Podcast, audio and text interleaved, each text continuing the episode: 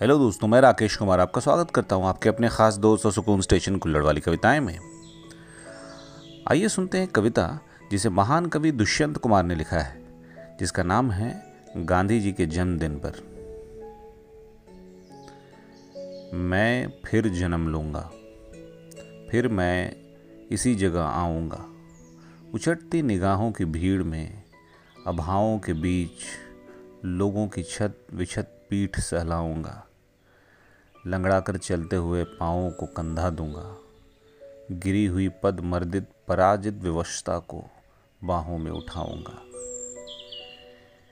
इस समूह में, इन अनगिनत, अनचिन्ही आवाज़ों में कैसा दर्द है, कोई नहीं सुनता।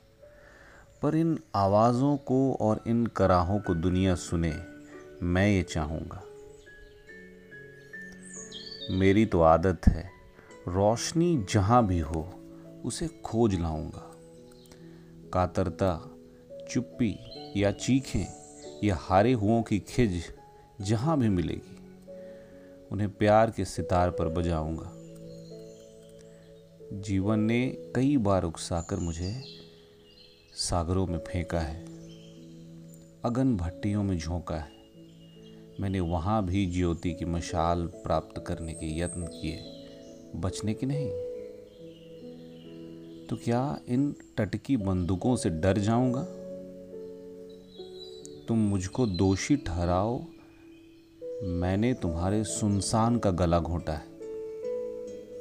पर मैं गाऊँगा, चाहे इस प्रार्थना सभा में तुम सब मुझ पर गोलियाँ चलाओ। मैं मर जाऊँगा। लेकिन मैं कल फिर जन्म लूँगा। कल फिर आऊँगा।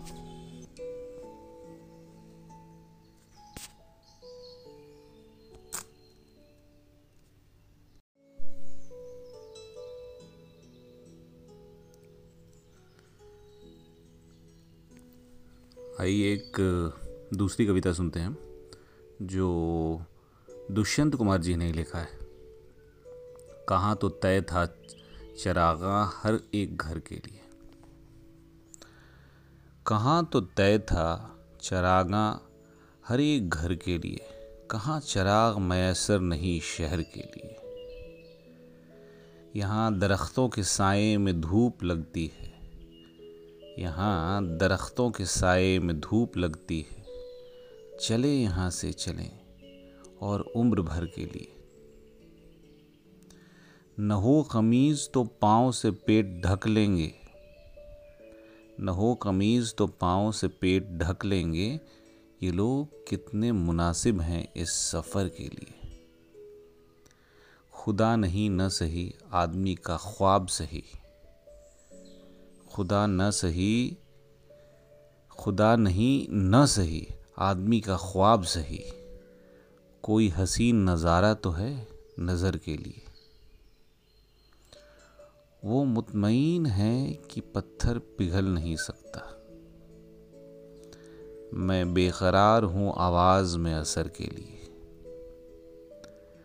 तेरा निज़ाम है सिल दे ज़बान शायर को। तेरा निज़ाम है सिलद जबान शायर को। ये एहतियात ज़रूरी है इस बहर के लिए। जिए तो अपने बगीचे में गुलमोहर के तले, मरें तो गैर की गलियों में गुरमोहर के लिए।